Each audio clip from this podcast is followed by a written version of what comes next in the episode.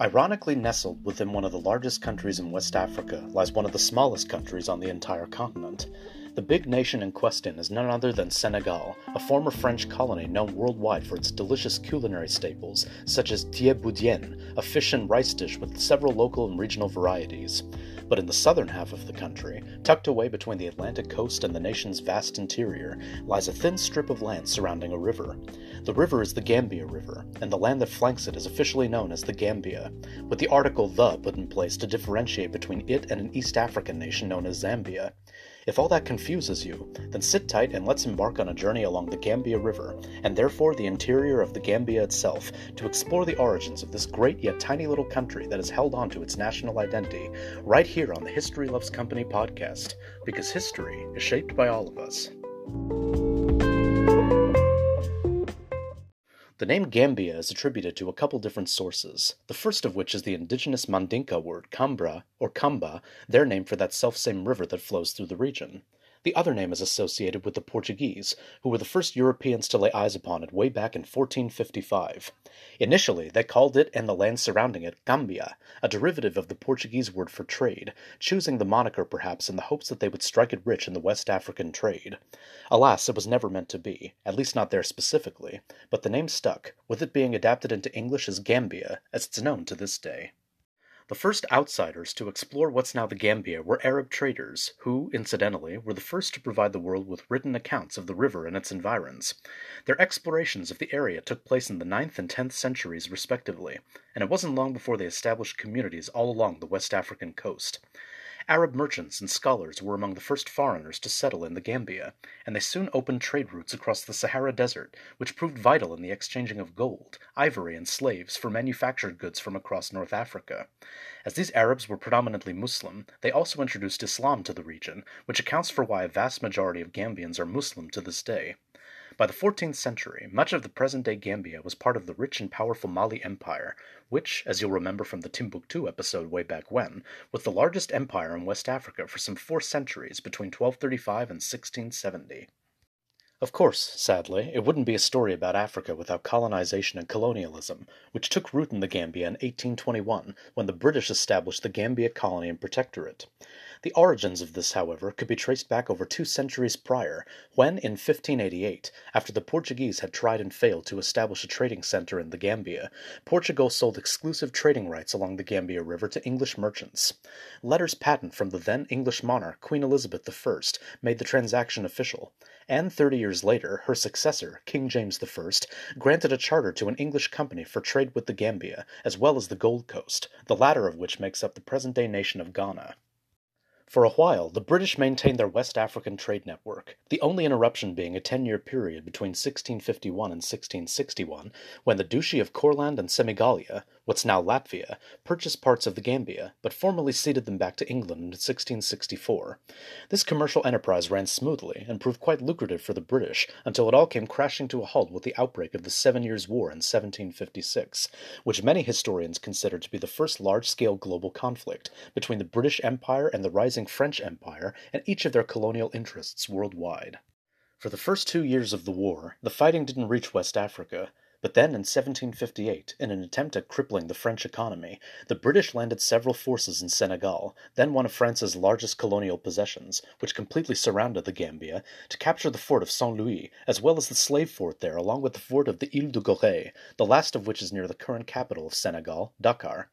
Their objective was to seize French supplies and vessels. For a brief period of time, Senegal was under British control. They even placed a governor, Richard Worgy, to oversee the colony's operations. But with the signing of the Treaty of Paris in 1763, which brought about an end to the Seven Years' War, the French retained their sovereignty over Senegal. It wasn't until the signing of the first Treaty of Versailles twenty years later, however, that France allowed the British to maintain control over the Gambia. This ultimately led to the foundation of the Gambia Colony and Protectorate in 1821, which would last well into the 20th century. Despite maintaining control over the river and its environs, life for the native Gambians as British subjects wasn't as oppressive as one might expect. Indeed, though the Gambia had played an integral role in the notorious transatlantic slave trade of the 17th through 19th centuries, in which Gambian prisoners of war were sold by their African, Arab, and European captors into slavery both locally and abroad, the British in 1807 abolished the practice entirely throughout their empire. This naturally extended to their African possessions as well, and the Gambians enjoyed a considerable amount of freedoms in comparison to their colonized neighbors. Still, struggles with the French continued even after the establishment of the Gambia as a British colony. Throughout the remainder of the 19th century, the Gambia's boundaries were constantly changing as the surrounding French colony of Senegal would encroach further into its territory. It wasn't until 1889 that a formal agreement between the British and French brought an end to such practices, consolidating the already existing Gambia colony and protectorate into an official crown colony, that is, one where the governor is appointed directly by the reigning monarch, known as British Gambia, as well as creating its official borders, which remain the same to this day. As early as 1901, the colony was granted its own legislative and executive councils, thus paving the way for its eventual independence, which would take place in 1965 as a constitutional monarchy, with Queen Elizabeth II serving as its ruler, and finally as a republic within the British Commonwealth in 1970. Today, the Gambia is known as the smiling coast of Africa, and is known the world over for its warm hospitality and friendly people.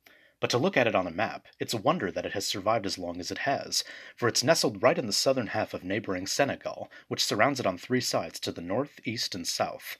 To look at it in such a way, one can't help but wonder why Senegal hasn't tried to absorb it into its sovereignty. The truth of the matter is that it has, on a couple of occasions, in the years since both nations gained their independence.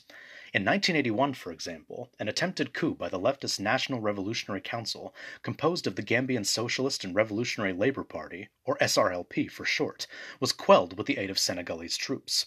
The ensuing victory caused the Senegalese government to encourage the Gambia to sign a treaty the following year, which would combine their armed forces as well as unite their currencies and economies into a single confederation, known simply as the Senegambia Confederation. However, after just seven years, the Gambia withdrew from the Confederation for reasons that remain hazy. It's speculated, though, that Senegal was interfering in the Gambia's elections, and has reportedly done so a few times since, though this remains inconclusive. As you can see, the Gambia has had a rocky, tumultuous history, yet has maintained its national and cultural identity through Arab, Portuguese, French, and British influences and sovereignty. Theirs is a heritage of which they're quite proud, as proven by their rich culture as well as the warm, friendly nature of their people. They may not be a large country, but as proven time and again throughout history, size doesn't always matter. Whatever the future holds for them, there's no doubt that they'll continue to face it with hope, optimism, and above all, fortitude.